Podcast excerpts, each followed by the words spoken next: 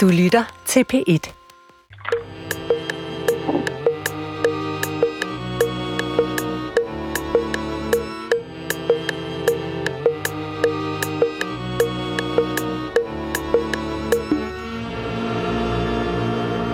Goddag, mit navn er Peter Lund Madsen, og rigtig hjertelig velkommen til Hjernekassen på P1.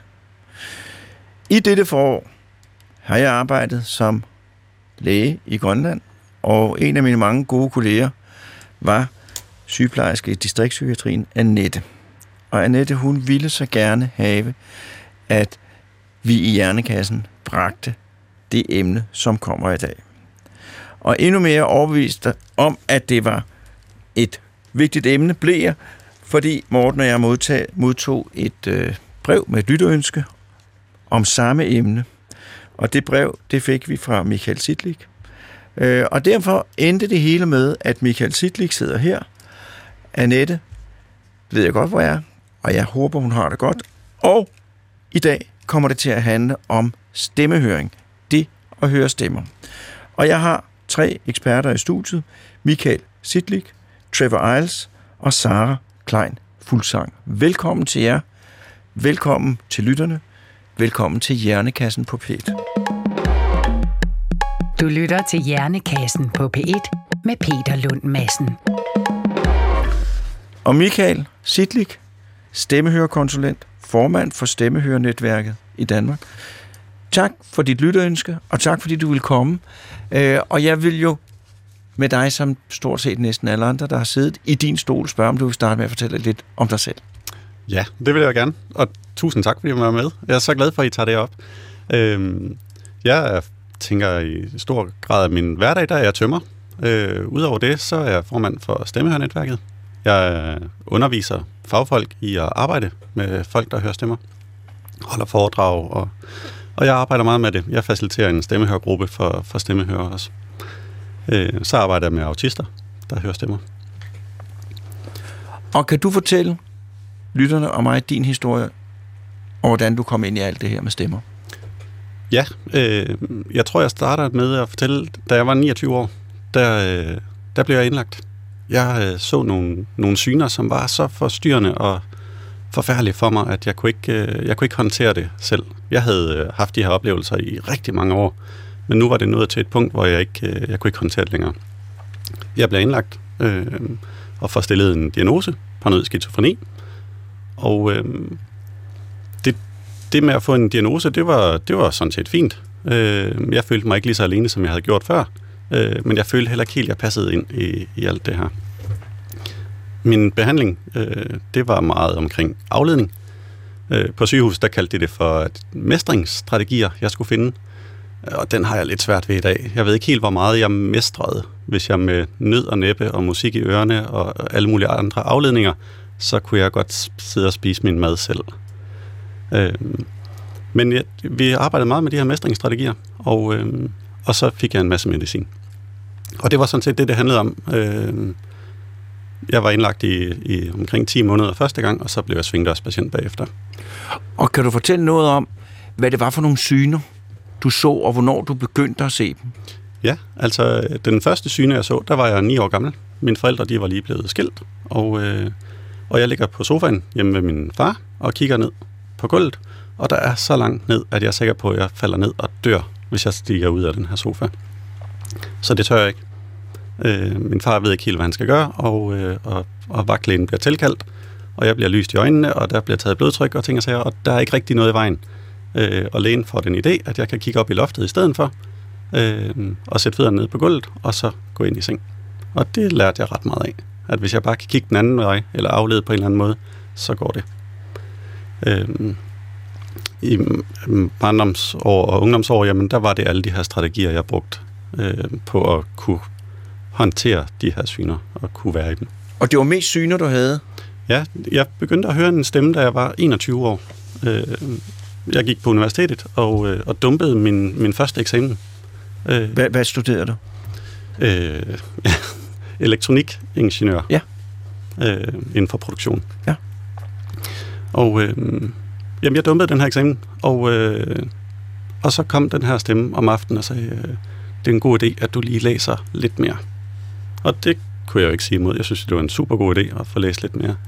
Øh, men over ret kort tid, så, øh, så bliver stemmen meget mere kommanderende, og der begynder at komme konsekvenser, og, og det bliver meget mere omfangsrigt, og det kommer til at styre mit liv. Kan du fortælle, fordi det er jo, det er jo noget, som, som jeg som udeforstående, det er jeg jo meget nysgerrig på. Hvordan, hvad, hvad siger stemmen? For eksempel. Det er meget... Oha. Der er jo noget med, når man skal tale om, hvad stemmerne siger, så langt de fleste stemmehører, de, de fortæller ikke direkte, hvad der bliver sagt, for det er ret voldsomt. Ja. Øhm, men det handler rigtig meget om, at jeg ikke dur til noget. Øh, jeg er et dårligt menneske. Øh, det har den konsekvens, at øh, din familie vælger dig fra. Øh, Du dur ikke til noget, og derfor så er der ingen, der vil være i nærheden af dig. Øh, din familie, de får kraft, og de dør, og det er din skyld. Øh, hvis, det du, hvis, sagt- hvis du ikke gør præcis, som jeg siger lige nu. Og det bliver sagt direkte til dig? Ja. Og du oplever det som, som er det? Du ved godt, det er en stemme, Ja, det men, ved jeg. men du hører den tydeligt, som hvis jeg, hvis, hvis jeg sad med, med høretelefoner, og jeg snakkede ind i en mikrofon. Ja, der vil ikke være nogen forskel. Nej.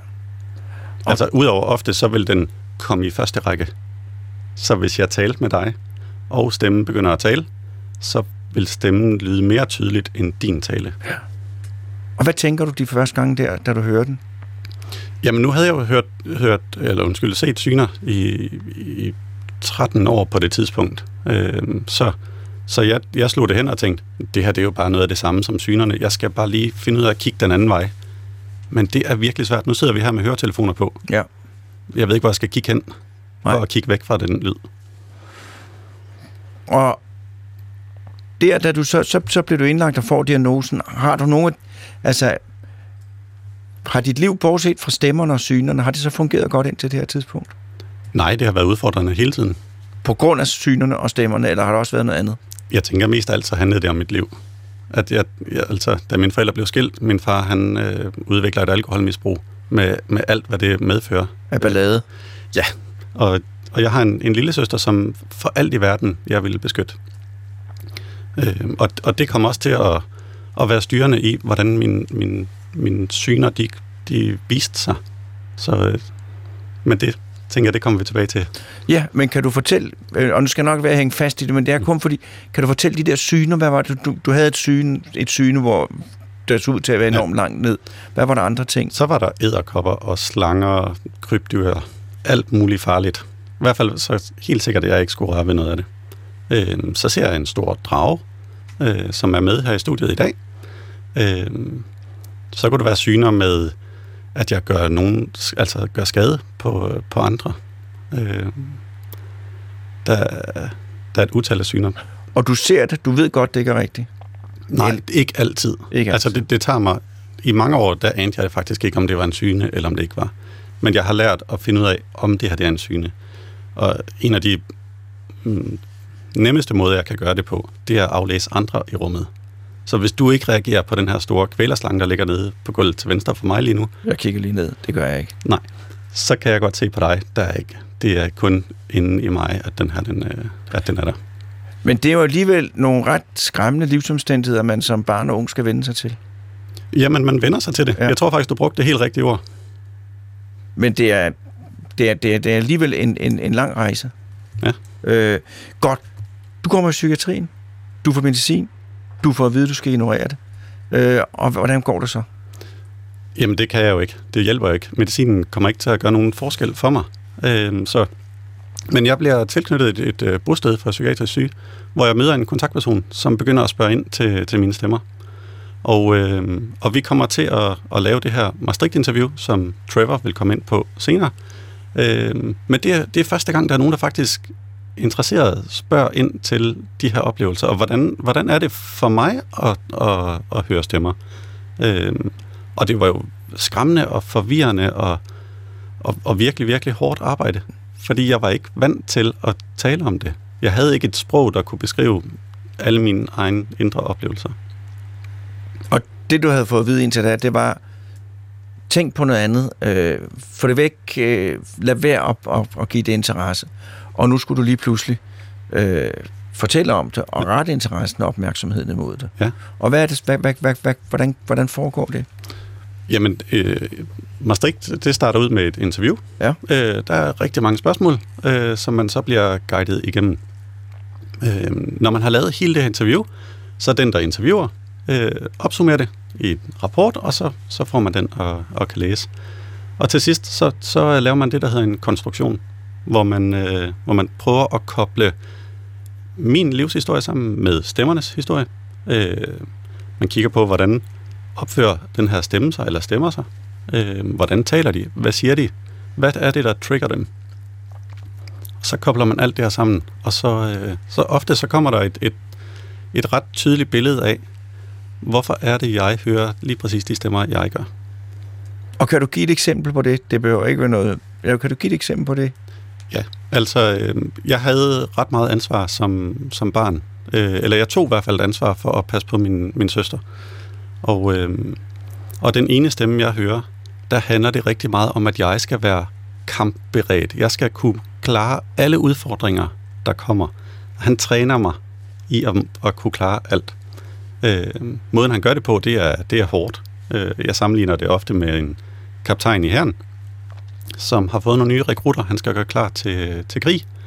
Og øh, den her kaptajn, han viger ikke fra sin måde at være på. Hans vigtigste opgave, det er at, at få dem til at overleve. Og få dig til at være toptrænet, Ja. topdisciplineret. Ja. Øh, og det er, det, er, det er den gammeldags opdragelsesmetode Det er det. med at påpege svaghederne, Ja. øh, frem for at rose for det, der er gjort rigtigt. Ja. Så, så kan man sige, at jeg har en, en, en kvindestemme, som kom til for, for seks år siden, eller noget af den stil. Øh, og lige da hun kom, hun taler rigtig meget negativt om alle andre. Øh, hun er i gang med at tale om dig lige nu, Peter. Ja. Øh, og, og hendes, hendes måde at være på, den er meget nedladende, vil langt de fleste nok tænke. Øh, for mig, nu når jeg sidder her og taler om dig, så vil jeg gerne tale tydeligt. Jeg vil gerne gøre mig forståelig. Jeg vil gerne være sikker på, at jeg ikke bliver misforstået i noget af det, jeg siger. Så jeg stiller høje krav til mig selv. Og jo højere krav, jeg stiller til mig selv, jo mere er hun på arbejde. Fordi hendes opgave, det er at vise, at hvis du ikke er perfekt, så behøver jeg heller ikke at være perfekt. En smuk tanke. Det er en smuk tanke, men det er bare sørgeligt, det skal gå ud over mig jo. Men synes du ikke, du, er, at du kan tage imod det? Og jeg kan godt tage imod det. Øh, jeg bliver nysgerrig på, hvad det, hun siger, det skal du ikke sige. Mm. Men, øh, men øh, jo, øh, og jeg synes, det er en smuk tanke, og jeg synes også, det er en, en faktisk en god form for pædagogik. Øh, specielt når du nu har den anden også, Ja. øh, så er det en, en, øh, en, en fin balancering. Så er der noget, der hedder stemmehørgrupper. Ja.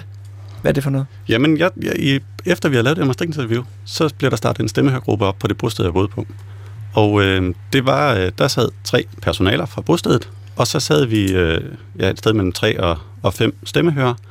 Og øh, der var ikke nogen sådan fast agenda. Det handlede mest af alt om, at vi kunne få lov til at tale om, hvordan er vores oplevelser.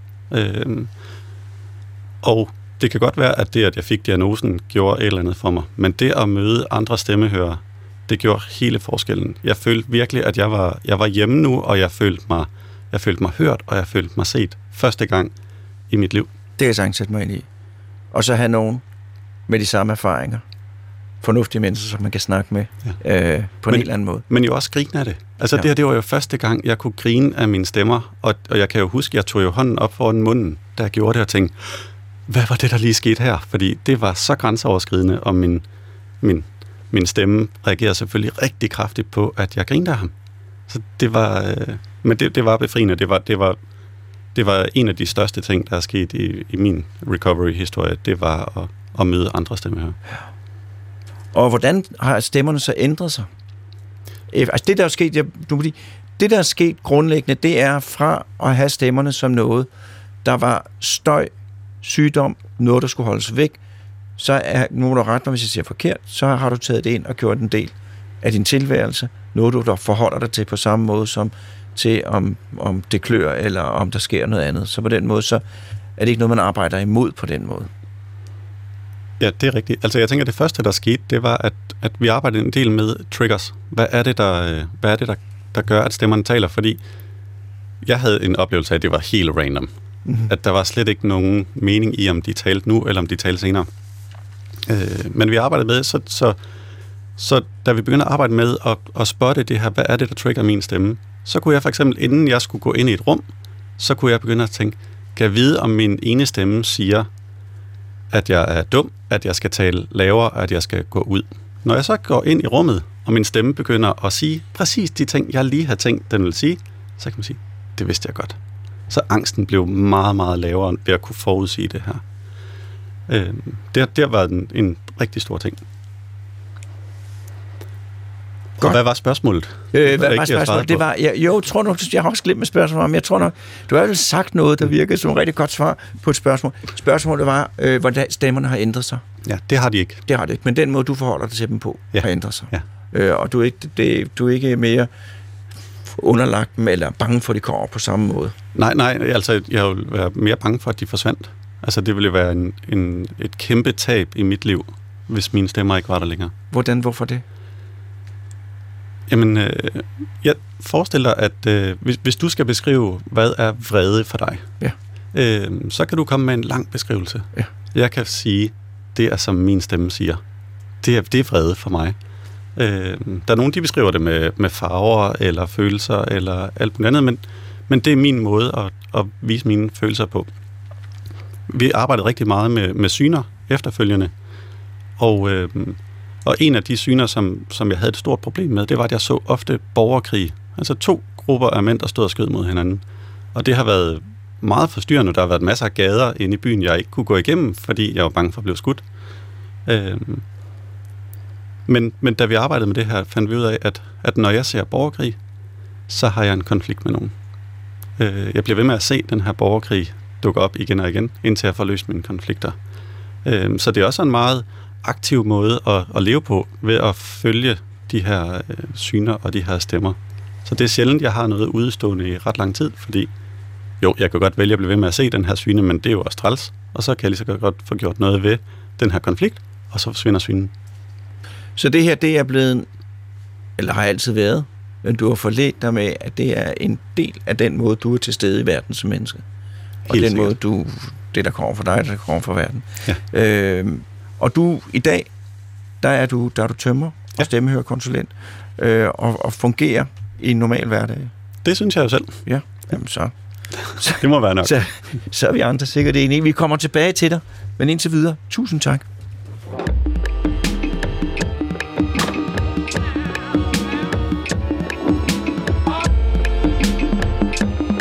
Lytter til Hjernekassen på P1 med Peter Lund Madsen.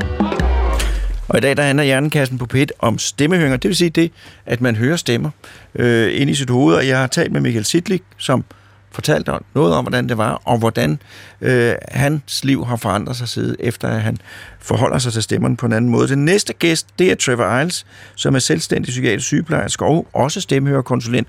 Og en af dem i dette land, eller den i dette land, som vidderligt har været med til at få bragt det her øh, øh, på, øh, på, øh, på landkortet. Og Trevor, du sidder øh, i Sydengland, og jeg er misundelig, men, øh, men, øh, øh, og du er med på en mikrofon. Og tak fordi du vil bruge tid på os. Er du Ja, der? goddag, Peter. Tak, fordi jeg måtte være med. Ja, jeg er øh, helt klart med. Det er godt. Vil, vil, vil du også fortælle, starte med at fortælle lidt om dig selv, og hvordan du kom ind i det her arbejde, som det handler om i dag? Ja, som, som, som du nævner, Peter, jeg er uddannet psykiatrisk sygeplejerske i England for mange år siden. Øhm, jeg har været bosat i, i, i Danmark i Aarhus i 35 år. Øhm, har arbejdet i, i psykiatrien det meste af mit voksne liv, øh, flere forskellige steder. Øhm, og som ansat i Aarhus, Aarhus Kommune for lidt over 20 år siden, øhm, var jeg så heldig at, at få muligheden øh, for at deltage i en konference med øh, en psykiater fra Holland og hans partner, Dr. Sandra Escher. Det var Maja Schromme. Øh, og de havde en stemmehører med, som hed Ron Coleman. Øh, så det, det, var, det, det var sådan øh, mit møde med, med, med stemmehøringen på en anden måde, end det jeg har lært eller fået at vide øh, under min uddannelse i psykiatrien øh, og noget helt andet. Og hvad, hvad, der, der er allerede nu blevet talt om Maastricht-tilgangen. Kan du fortælle mig noget om den, og hvad det er, det hele bygger på? Ja, det, det, det, var, det, var, det, det var ligesom det, der blev kaldt, fordi øh, det, var, det var ansat i, i, i Maastricht. Øh, øh, netværket begyndte at udvikle sig øh, fra, fra Maastricht. Øh, og Øh, da den internationale øh, stemmehører-netværk blev øh, etableret, øh, som hedder øh, Intervoice, øh, så, så, så, så blev det ligesom kaldt Maastricht-tilgangen, som går ud på at distancere sig fra, fra den traditionelle tænkning omkring stemmehøring. Øh, at øh, der, der ikke er en, en patologisk tilgang til det, at øh, det, det, det betragtes mere som en, en øh, forholdsvis øh, øh, øh, menneskelig reaktion eller en respons til noget, der har været svært at håndtere, øh, traumatisk eller følelsesmæssig øh, krise. Øh, og det giver fuldstændig mening for mig, at da jeg, da jeg hørte de her folk øh, forklare øh, deres øh, ligesom forståelse af det. Det skal siges, at sådan rent teoretisk øh, med Majas Romme som Øh, professor i socialpsykiatri og, og hans partner Sandra Escher øh, var en ting, men øh, det, det gjorde øh, mest indtryk på mig, det var øh, en, en stemmehører, de havde med, som hedder Ron Coleman øh, fra Skotland. Og han fortalte sin egen personlige historie, som, som lidt ligesom vi, øh, vi lige har hørt fra, fra Michael. Uh, og det gjorde dybt indtryk på mig, at det var både rørende, det var, det var um, provokerende, det var underholdende.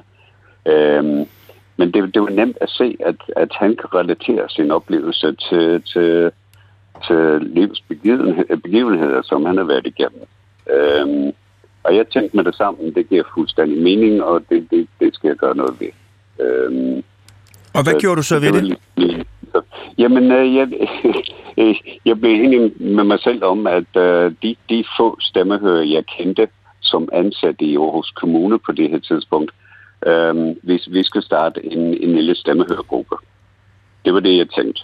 Øh, det gjorde vi, øh, og øh, jeg tænkte, det bliver meget problematisk at, at få motiveret de her folk til at komme. Men øh, det, var, det, var, det var aldrig tilfældet. Altså, vi var så begejstrede for at en anden mulighed, end det de øh, hidtil havde, havde fået øh, tilbudt. Øh, ligesom ikke havde været på medicin, diagnoser, øh, som, som ikke hjælp. Øh, jeg tænkte også, at øh, i, i, i, i forhold til Maastricht-tilgangen, som distancerer sig fra traditionelle øh, øh, diagnose- og behandlingsmetoder, at øh, jeg skal finde et sted at holde øh, stammehørgruppen uden for psykiatrien. Så vi var så heldige at finde nogle lokaler i, i øh, frivillighuset i, i Aarhus, øh, som vi, vi, vi, vi gør den dag i dag. Øh, og øh, det var for at ligesom give et signal om, at det er en forholdsvis øh, normal menneskelig fænomen at høre stemmer, og, og et forsøg på at øh, tiltrække flere, flere folk, også dem, øh, som, som Maja Trommer kaldte såkaldte øh, øh, raske stemmehører, Øh, fordi det viser sig, øh, mange undersøgelser viser sig, at der er langt flere raske stemmehører, end der er folk, der, der har problemer med dem. Øh, det er kun en tredjedel af alle stemmehører, øh, som øh, får kontakt til psykiatrien, har behov for, for hjælp, øh, ikke, ikke magt øh, deres oplevelse med stemmer og syne, øh, og hvad det nu ellers skal være. Og vi startede den første gruppe tilbage i 2003, og øh, efter kort tid gik snakken om det, øh, og flere og flere kom til. Det var en, en, en stor interesse, fordi øh, det viste sig, at, øh, at folk, selvom de har været i psykiatrien i mange år, har ikke fået øh, gavn af det.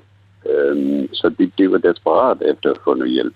Øh, det, det er ikke svært at forstå, hvis man skal leve med, med modvillige stemmer øh, hver dag og, og, og være i frygt for, for deres øh, øh konsekvenser.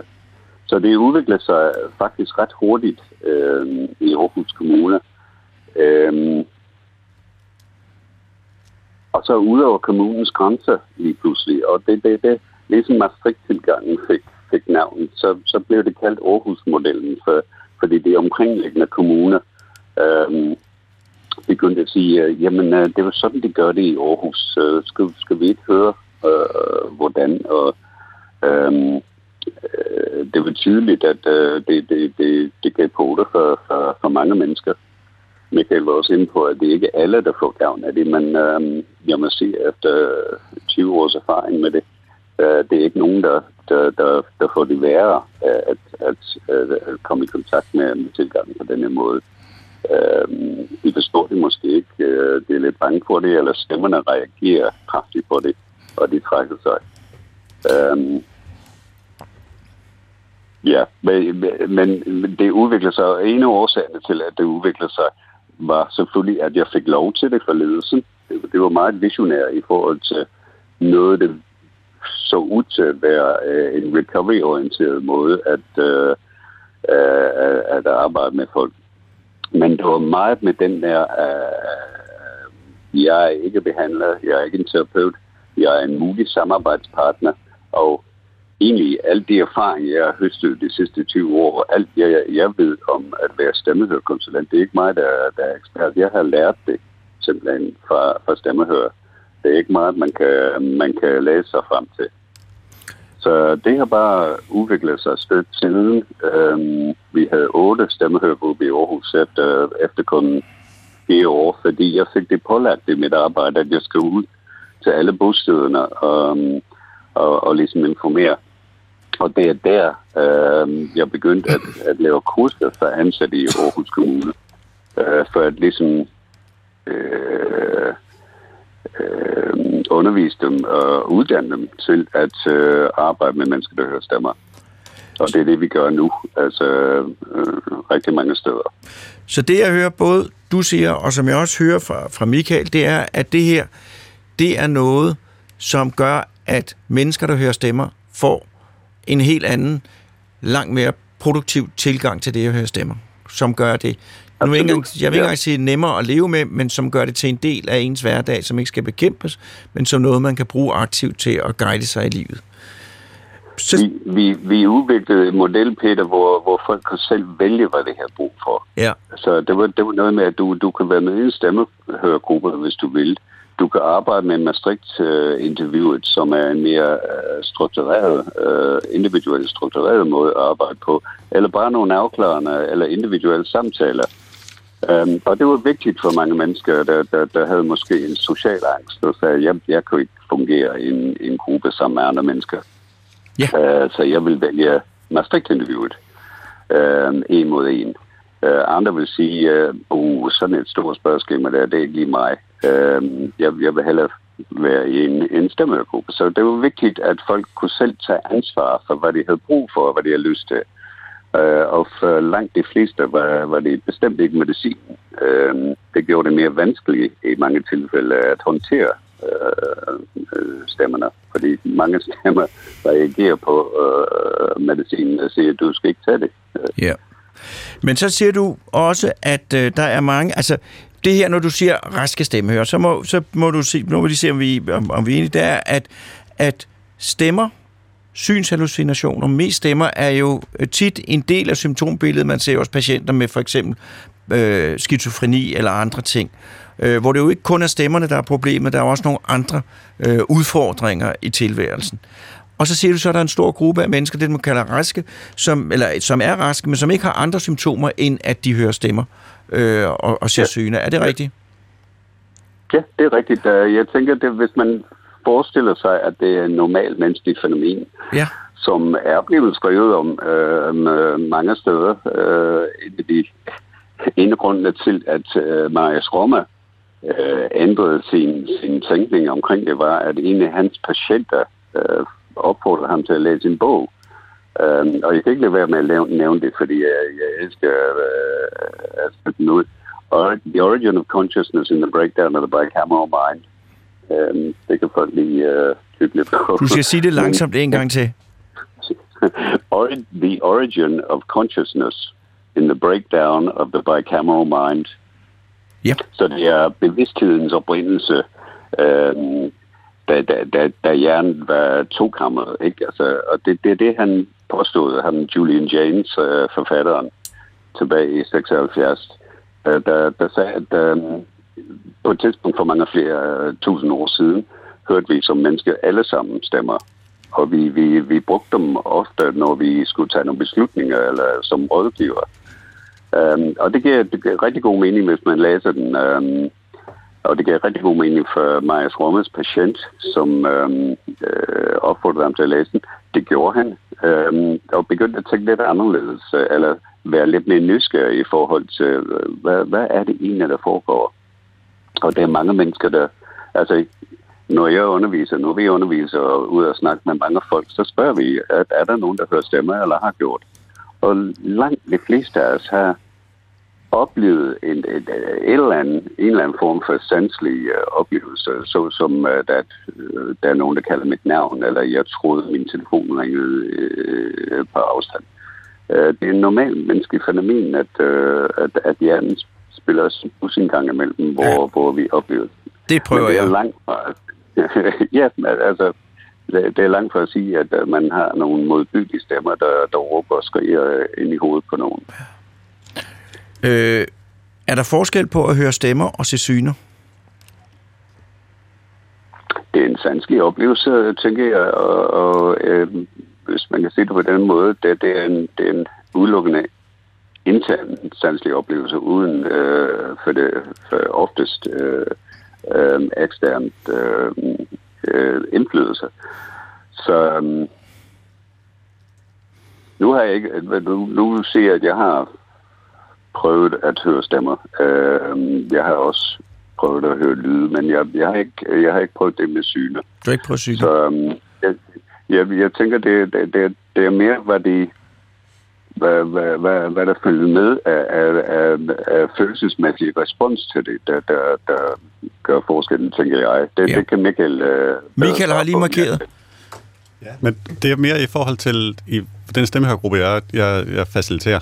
Øh, der, der, der skældner vi overhovedet ikke mellem, om det er syner eller stemmer, eller følelsesforstyrrelser, eller smag, eller lugt. At det, det er præcis det samme tilgang, vi har til det hele. Det er det samme. Godt. Øh, Ja. Hvad det hedder... Trevor, har du hørt stemmer?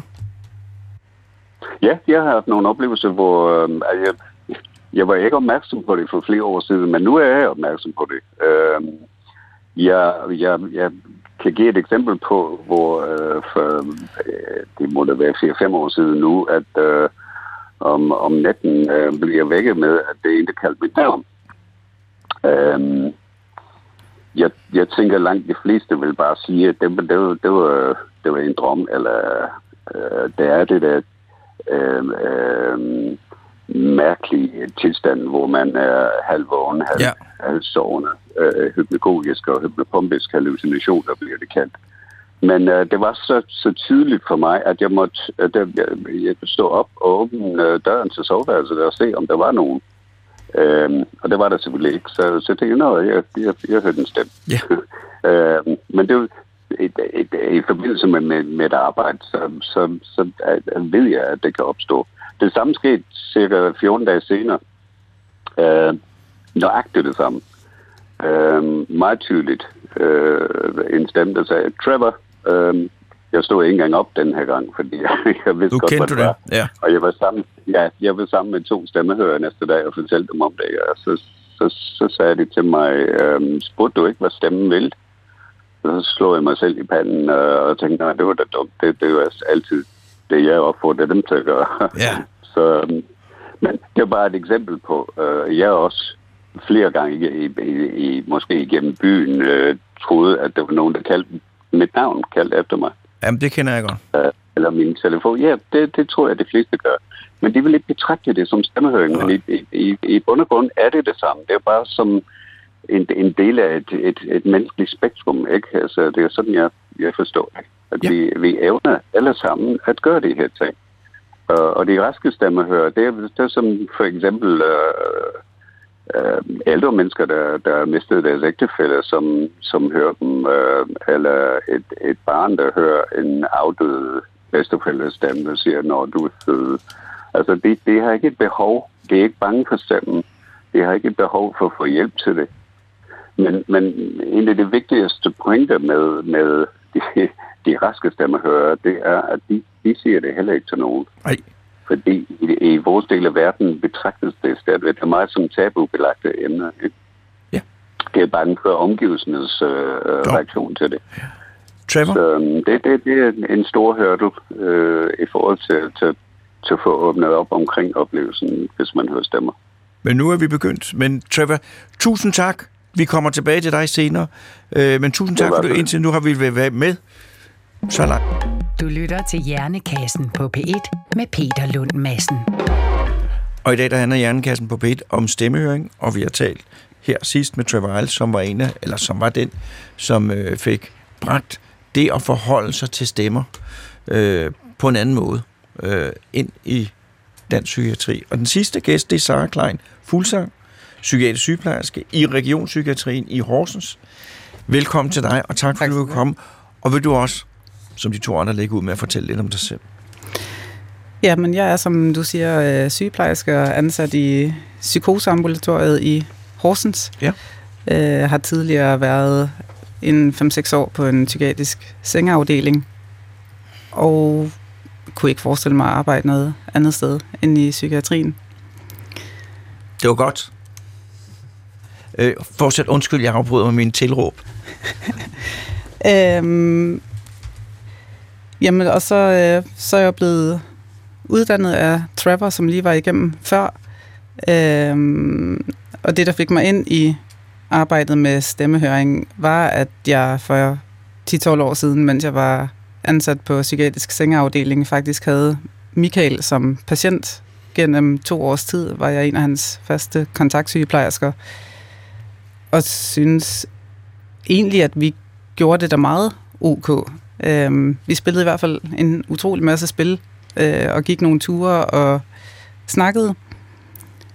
Og så øh, stoppede jeg på et tidspunkt i Vejle, og Michael blev udskrevet. Og så mødte jeg ham tilfældigt gennem årene bagefter, og stoppede altid op og sagde hej.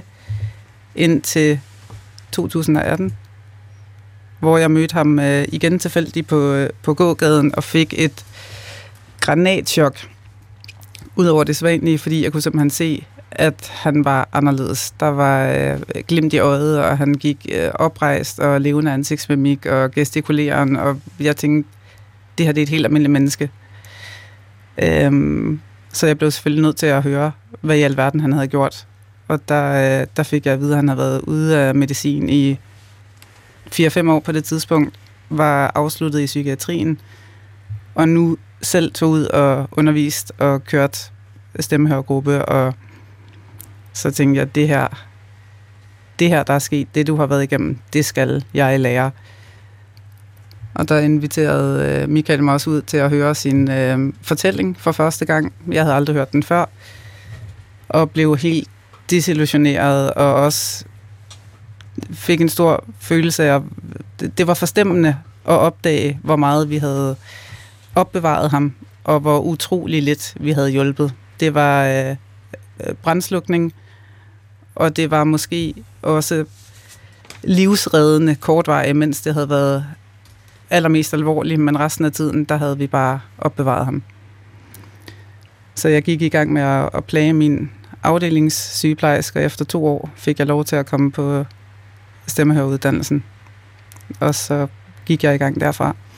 Så, så det vi i hvert fald har fundet frem til indtil nu, det er for Michael og mange andre, der er det at forholde sig medlevende til sine stemmer noget helt andet end at prøve at fortrænge det. Øh, det er jo også sådan, at som Trevor sagde, der er mange raske mennesker, eller mange mennesker uden yderligere ting, som hører stemmer. Og så er der nogle af dem, der hører stemmer, som har andre problemer oveni. Øh, det kan være folk med, med skizofreni, som har ud over hallucinationer, svært ved at komme i gang, svært ved at udvise initiativ, svært ved at, at, at være til stede med følelser og alle mulige ting, der får dagligdagen øh, til at være svært til at håndtere. Øh, hjælper stemmehøring også på de ting? Det er et godt spørgsmål. Ja. Altså, jeg, jeg tænker, tilgangen til, om det er stemmehøring eller syner, kan bruges i de fleste sammenhænge, fordi det handler om at kigge på, jamen, hvad er det, jeg føler? Hvad er det, der foregår? Hvad er det, der trigger? Hvad vinder jeg ved ikke at gå ud af min lejlighed? er der, en, er der en belønning et sted, som er skjult? Er det, at jamen, så, øh, så risikerer jeg ikke, at der er nogen, der kigger skævt til mig på gaden, så risikerer jeg ikke at skuffe nogen, så risikerer jeg ikke at fejle. Så det kan godt være, det er trist og ensomt at sidde isoleret herhjemme, men der er en hel masse nederlag, jeg ikke får ved at gå ud af døren. Så jeg undersøger også tit, jamen, er der en belønning? Er der et motiv? Er der en For at- logik i det? Ja. Det som vi har jo, øh, eller jeg har nogle gange, vi har jo Hjernekassen haft mange øh, øh, udsendelser om psykiatriske diagnoser, og vi har også haft mange folk ind, der har haft en og har fået det bedre. Og det er jo altid noget, som jeg synes øh, er en god ting, fordi at folk, der har psykiatriske problemer, når de så hører om nogen, der har haft det rigtig, rigtig dårligt, og i dag har det godt, så er det jo et fuldstændig berettiget håb, man så får. Og det er jo det, som man nogle gange virkelig har brug for, når man har det rigtig psykisk dårligt. Den dårlige samvittighed, jeg så sidder med nogle gange, det er, at jeg tænker, Michael, det virkede for dig, øh, og du har et helt andet liv nu, end du har. Men hvis der så sidder nogen derude, for hvem det ikke har virket, eller for hvem det ikke har været positivt, så tænker man, hvad er det, jeg går galt? Virker det her på alle? Jeg tænker, at det virker på alle dem, som virkelig gerne vil og gå ind i arbejdet, men, men det kræver, at du tager en beslutning om, at det her det er ikke en, det er ikke en letkøbt løsning. Det er ikke gjort på to uger. Det er måske ikke gjort på to år. Det er en kontinuerlig, disciplineret, viljemæssig beslutning om, at det her det er jeg tvunget til at kigge nærmere på. Jeg er tvunget til at tage det ansvar, jeg selv kan. Det er måske ikke min skyld, hvad der er gået forud i min barndom, ungdom, hvad der kan have været, men det er mit ansvar nu at tage hånd om det, fordi ingen kan tage skridtene for mig. Men der er jo mange gange, at man ikke kan etablere den viljestyrke, eller den samling og ro i sit liv, for at kunne gøre det der. Ja, det, det tænker jeg. Men jeg har også været inde om nogle patienter, som er dem, du beskriver, Ja. som var opgivet, håbløse, overmedicineret, også i en grad, hvor jeg troede, de var ubegavede, øh, som mest bare sad og spiste og havde taget på, og som det alligevel er lykkedes for. Så jeg, jeg ved ikke, hvem det er, som ikke har nogen chance. Øh, det kan være, det er små skridt, at der er små ting, der falder på plads, øh, hvor man stadigvæk bliver nødt til at tage medicin, eller bor på bosted. Men jeg har ikke oplevet nogen, hvor det ikke har virket i et eller andet omfang. Men det lyder jo også for mig, som, som, som nybegynder i det her, det lyder jo som, den, som en, en fuldstændig indlysende tilgang til det, at man, det er jo ligesom med angst og angstanfald og, og alt muligt andet, i stedet for at flygte fra det, så må man gå ind øh, og, og, og lære at være i det, og udrede den mening, der er i det, så man kan bruge den i sin tilværelse. Ja. Øh, så, så den måde, tror jeg, øh, som du siger, at der vil, der vil der være rigtig, rigtig mange, der kan få en rigtig positiv effekt ud af det, fordi at det, det ændrer hele fokus.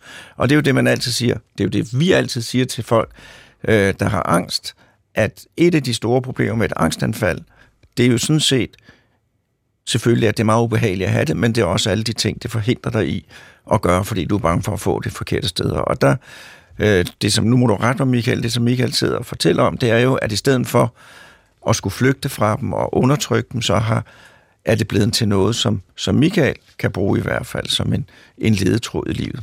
Jeg, jeg tror, at hvis, hvis du møder nogen, der præsenterer dig for en alternativ måde at se det her på, og det giver mening, jamen så er det det første skridt. Øhm, så, og de fleste kan godt se, jo, man kunne også forstå det på den her måde, at der, der er et eller andet, der falder i hak, der falder på plads. Og, og det er nok. Du behøver ikke at være super overskudsagtig for at gå i gang. Øhm, jeg lægger sjældent ud med at lave det her super lange Maastricht-interview på 18 sider med... Er det 18 sider?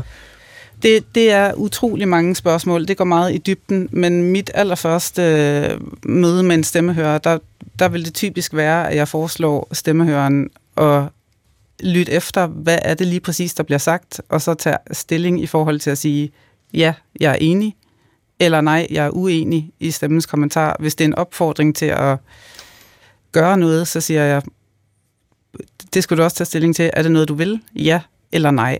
Det er sådan den helt første, helt korte. Det kan de fleste faktisk godt formå. Øhm, og det handler jo om den der med, jamen, for at kunne tage stilling, bliver du faktisk nødt til at lytte til, hvad stemmen siger.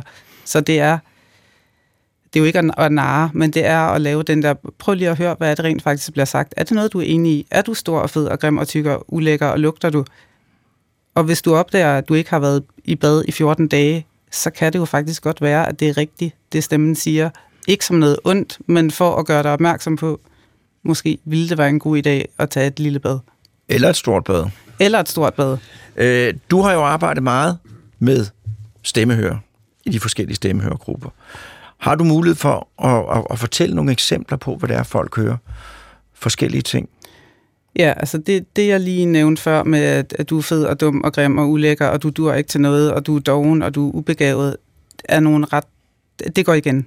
Det går simpelthen igen. Det, det går igen. Øhm, så har jeg en øh, stemmehører lige for tiden, som har hørt sine stemmer sige hop, bus, når hun står i trafikken, og hun har opfattet det som super negativt og destruktivt, og en øh, opfordring til at begå selvmord, hvor jeg tænkte, mm, der bliver jo ikke sagt noget som helst med selvmord her. Der bliver ikke sagt noget med skade. Så jeg foreslog hende, er du sikker på, at hop bus ikke betyder, hvad med at hoppe på bussen og, og tage på eventyr og se noget andet end indersiden af din lejlighed og dit arbejde, fordi hun lavede aldrig noget socialt efter arbejde.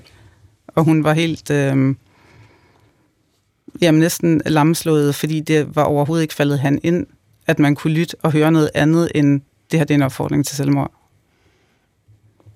Er der nogle bestemte kategorier? Du siger, at det er ofte sådan noget med, at du er fed og du er ulækker og sådan noget der. Er der sådan nogle... Vi mennesker er enormt forskellige.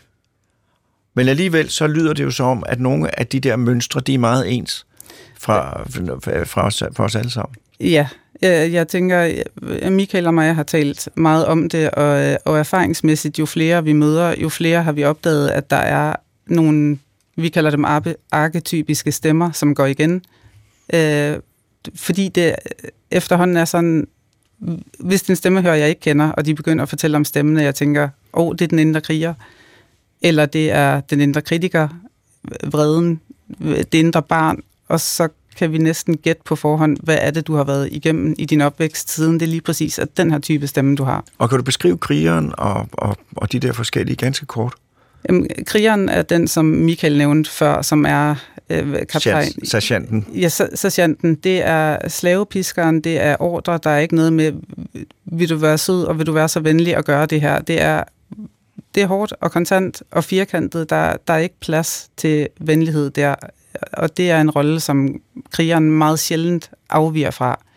Jeg har en, en enkelt patient, hvor krigeren har faktisk er begyndt også at, at bakke op og være positiv, og ovenikøbet købet har vækket stemmehøren om natten og sunget We are the champions. Men det er sjældent. For det meste holder krigeren sin rolle. Så er der øh, den indre kritiker. Der er funktionen, at hvis jeg på forhånd tænker, det her i dag går nok ikke super godt, så bliver jeg mindre skuffet og såret, hvis du bagefter siger, hold kæft noget lort. Jamen det havde jeg, jeg havde ligesom allerede ja, tænkt. Hvad sagde jeg? Ja, øh, det er simpelthen funktionen, det er, hvis jeg trækker mig selv ned fra start, og tænker, det går nok ikke så godt, jamen så har andre ikke noget på mig, så bliver jeg knap så såret. Den kender jeg mange, der bruger. Ja, jeg, jeg tænker, at alle mennesker øh, genkender den i et eller andet omfang, og jeg tænker, at den har en rigtig god og beskyttende funktion i udgangspunktet, men hos stemmehører, som når hele vejen ind i psykiatrien, er den ofte vokset fuldstændig ud af proportioner. Øhm, så er der mange, der har en, som jeg kalder sekretæren, bogholderen, planlæggeren. Det er en fuldstændig neutral stemme, som siger, husk dit halsterklæde, husk fødselsdagsaftalen på søndag, husk at købe en gave, hvad som helst. Sådan en helt neutral, ikke kritisk stemme, som bare hjælper dig med at holde logistisk styr på tingene i dit liv. Det her, vi har ikke så meget tid tilbage, jeg vidste, tiden ville gå hurtigt. Det her, det er jo noget, du arbejder med i Horsens, øh, i regionpsykiatrien. Så du er jo en del af den officielle psykiatri. Hvordan er den generelle holdning til det her i psykiatrien? Der er langt igen. Jeg, jeg tænker, at jeg er heldig i Horsens at have en, en ledelse, som måske er mere åben end, øh, end gennemsnittet, og hvor vi har fået lov. Jeg vil gerne have meget mere lov, end, øh, end vi har, men det er en god start, øh, og vores ledende psykiater kan selv finde på at spørge, når vi præsenterer en ny patient, at det er en kandidat til stemmehørgruppen. Øhm, og også, at der er nogen indimellem nyt diagnostiseret, hvor at man lige måske ser anden, kan vi arbejde med de her udfordringer på en anden måde, end at gå direkte til medicinen som, som første skud. Og er der noget, og det, du bliver desværre nødt til at svare, Korben, er der noget, man kan sige, er der nogle ting, der peger på, det her, det vil være, det vil være den her person vil få for meget ud af det her, måske?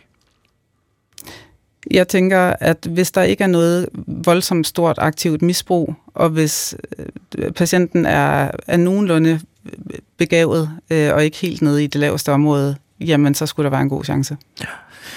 Hvad nu, hvis man, øh, hvis man hører stemmer? Hvad skal man så gøre? Jeg, jeg siger det, øh, skal man gå til lægen, eller skal man... Jamen, jeg tænker, at det kommer an på, i, i hvilken grad, hvor, hvor invaliderende er det. Er, det. er man forpint af det, jamen så vil jeg jo undersøge, er der nogen stemmehørnetværk i, tæt på, hvor jeg bor, øh, tage kontakt til Stemmernes Fællesskab eller Stemmernes Netværk og høre, hvor, hvor er der nogen, der kan guide mig videre. Og nu spørger jeg alle tre til sidst, at vi har 55 sekunder til at besvare det. Hvordan tror I, det her det ser ud om 10 år? Øh, Michael? Ja, øh, altså hvis man går 10 år tilbage, der var, der var netværket ikke særlig udbredt, og, og, øh, og der var ikke ret mange, der var uddannet inden for det. Så, og der, der bliver uddannet personale fagfolk inden for det område hele tiden. Øh, der er stemmehører, som ligesom mig startede med at, at være en del af en stemmehørgruppe, og nu faciliterer sin egen. Øh, og der har jeg en helt klart oplevelse af, at, at det her det breder sig. Øh, og, og min sådan på vandrørene synes jeg også, at jeg hører lidt, at, at at der er kommet lidt mere fokus på, at medicin måske ikke er hele løsningen, øh, men at det skal måske være en kombination. Jeg håber, der er meget mere. Jeg, jeg håber det.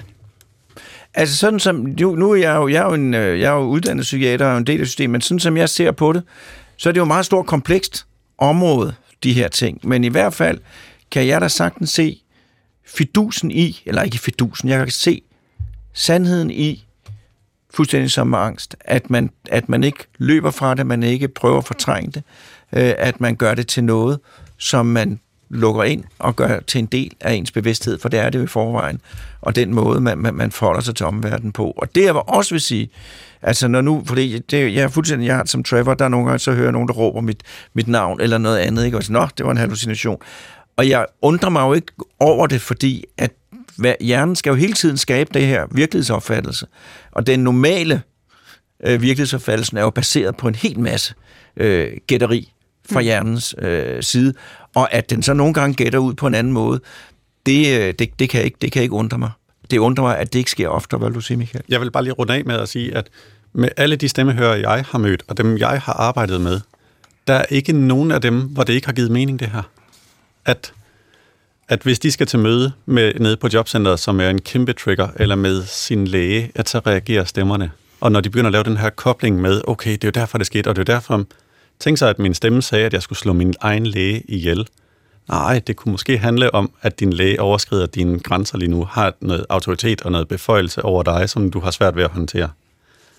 Der er virkelig mange. Alle får noget ud af det her, der arbejder med det. Men det der jo er, må jeg tilføje noget, ja. øh, øh, når, når vi har så meget tid? Altså i forhold til, hvor er vi hen om, om 10 år? Jeg er meget optimistisk øh, øh, i forhold til den øh, formidling, der er i dag for, for um, alle de stemmehører, som har fået rigtig meget gavn af det her. De er også begyndt, som Michael siger. Men internationalt er, er der så meget forskning i gang. Der er så meget interesse på området, så det kan ikke øh, være andet, at, at det vinder frem øh, i i et tilbud til mennesker, der hører stemmer.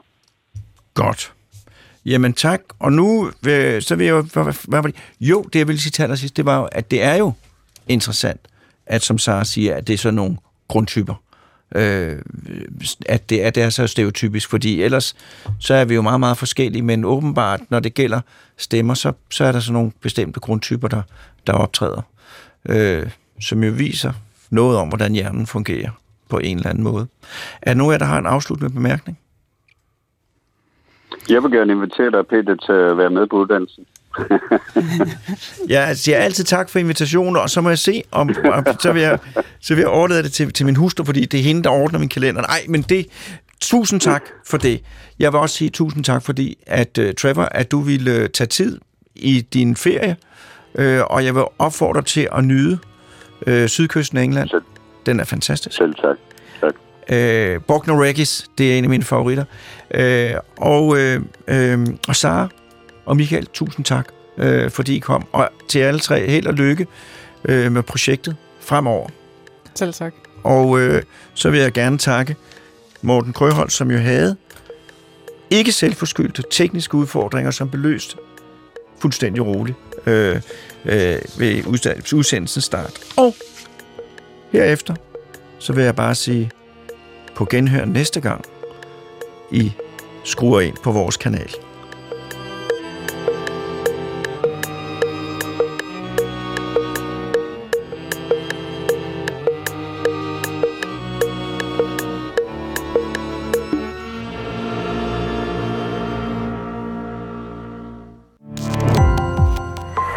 Opdagelse i alle DR's podcast og radioprogrammer. I appen DR Lyd.